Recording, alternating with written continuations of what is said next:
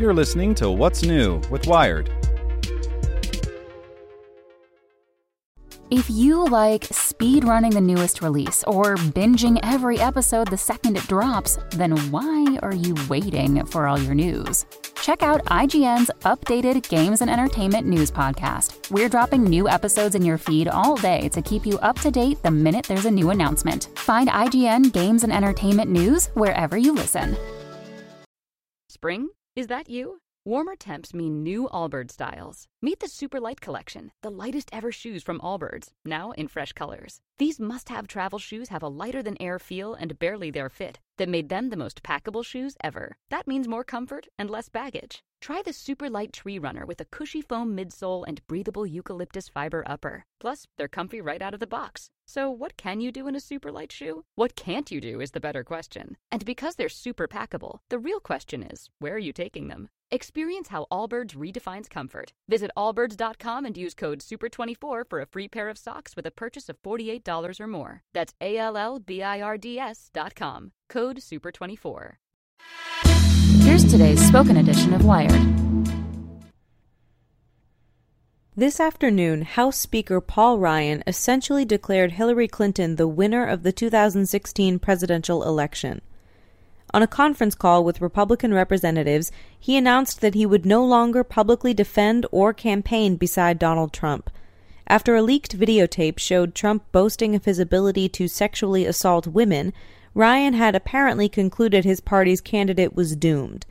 Henceforth, he said, he would focus his efforts on preserving his House majority to act as a counterweight against Clinton's inevitable presidency. He encouraged the members of his caucus to decide for themselves whether to support their party's nominee or to follow the lead of a growing number of their fellow Republicans and unendorse him. This might have seemed a gift to the members of his caucus, but it presents them with a vexing problem. Many of these politicians have supported Trump throughout the course of his notoriously fractious campaign. They supported him when he called illegal immigrants rapists, when he blamed Megyn Kelly's menstrual cycle for her tough line of questioning during the primary debates, and when he called for the U.S. to no longer allow Muslim immigrants.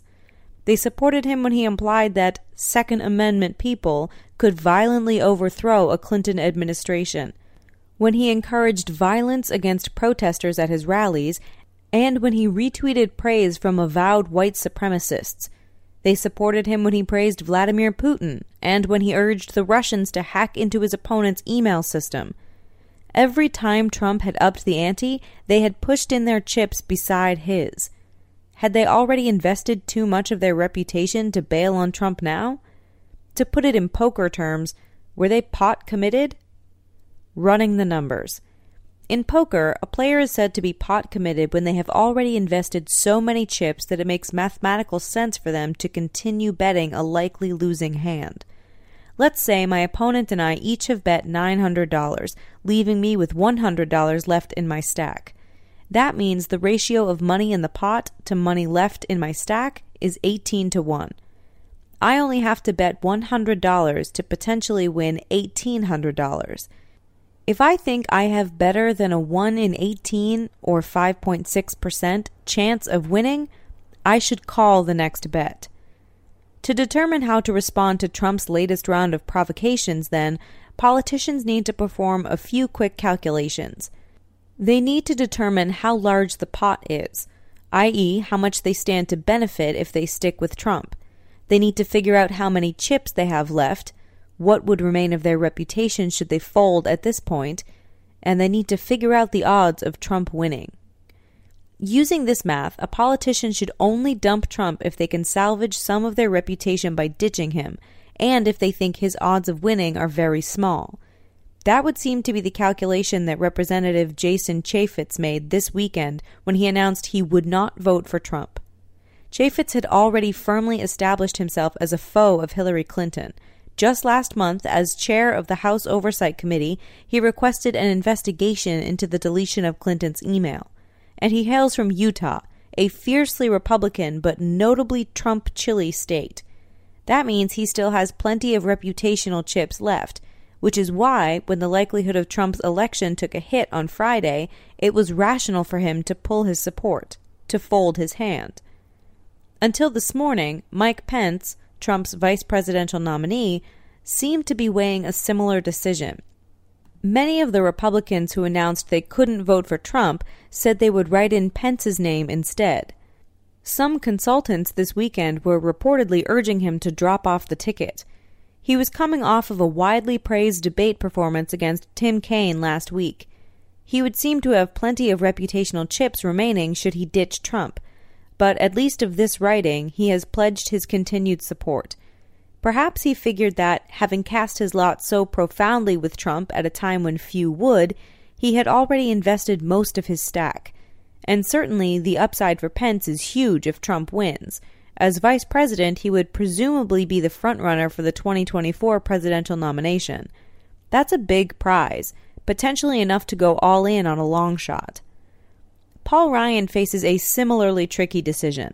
His constituents don't only include voters, but the members of his caucus and the political press who determine his broader reputation. He has already sacrificed many chips by refusing to condemn Trump. And he faces larger risks if he does completely turn his back on him now.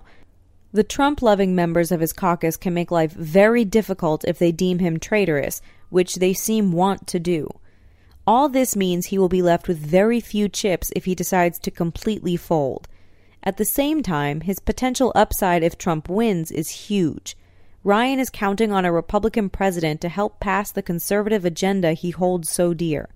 Presumably, that's why, for all his hemming and hawing, he has still not formally rescinded his endorsement. A harsh calculus. Perhaps nobody has misplayed this entire affair more egregiously than Ted Cruz. Cruz, you'll recall, refused to endorse Trump at his own convention, urging his listeners to, quote, vote their conscience. Cruz dropped Trump early, before many of his worst statements, but after some truly terrible statements about Cruz's family. This meant that if Trump not only lost the election but became a pariah, he would have been one of the only Republicans who could claim to have opposed him, a huge stack of reputational chips. But somewhere over the last couple of months, Cruz must have concluded that the costs of not supporting him had grown too high. Perhaps he thought Trump was likely to win, as some polls were beginning to suggest, which would have left Cruz on the wrong side of history. Or perhaps the cost of continuing to oppose Trump had grown too high. The GOP could have threatened severe consequences for uncooperative Republicans. In any case, Cruz threw a ton of chips into the pot when he eventually endorsed Trump on September 23rd. His timing couldn't have been worse. 3 days later, Trump's disastrous first debate performance sent his campaign into a tailspin. Nevertheless, last week, photos and video emerged of Cruz phone banking for Trump, a pained expression on his face. He was all in. 2 days later, the Washington Post leaked the video. According to a recent NBC Wall Street Journal poll, he now trails Clinton by 14 points in a head-to-head matchup. 538.com gives him a 16% chance of winning. Whoops. Still, the election isn't over, and Republican politicians will continue to make their calculations based on their read of the ever-changing odds. Trump has been threatening to attack any Republicans who abandon him, which raises the potential risk of folding. And recent polling suggests the overwhelming majority of Republican voters want their politicians to stand by the nominee. For politicians with short stacks of chips, electorates who won't forgive them, or not enough of a reputation to withstand the controversy, it probably makes sense to keep calling the bet, no matter how slim the odds of a Trump victory. But those sitting on larger stacks should keep one thing in mind. The hand isn't over yet. Trump might say something even harder to stomach. There could be more tapes. At that point, it will be even harder for the players to fold. If they aren't pot committed yet, they may be very soon. This article was posted by Jason Tanz.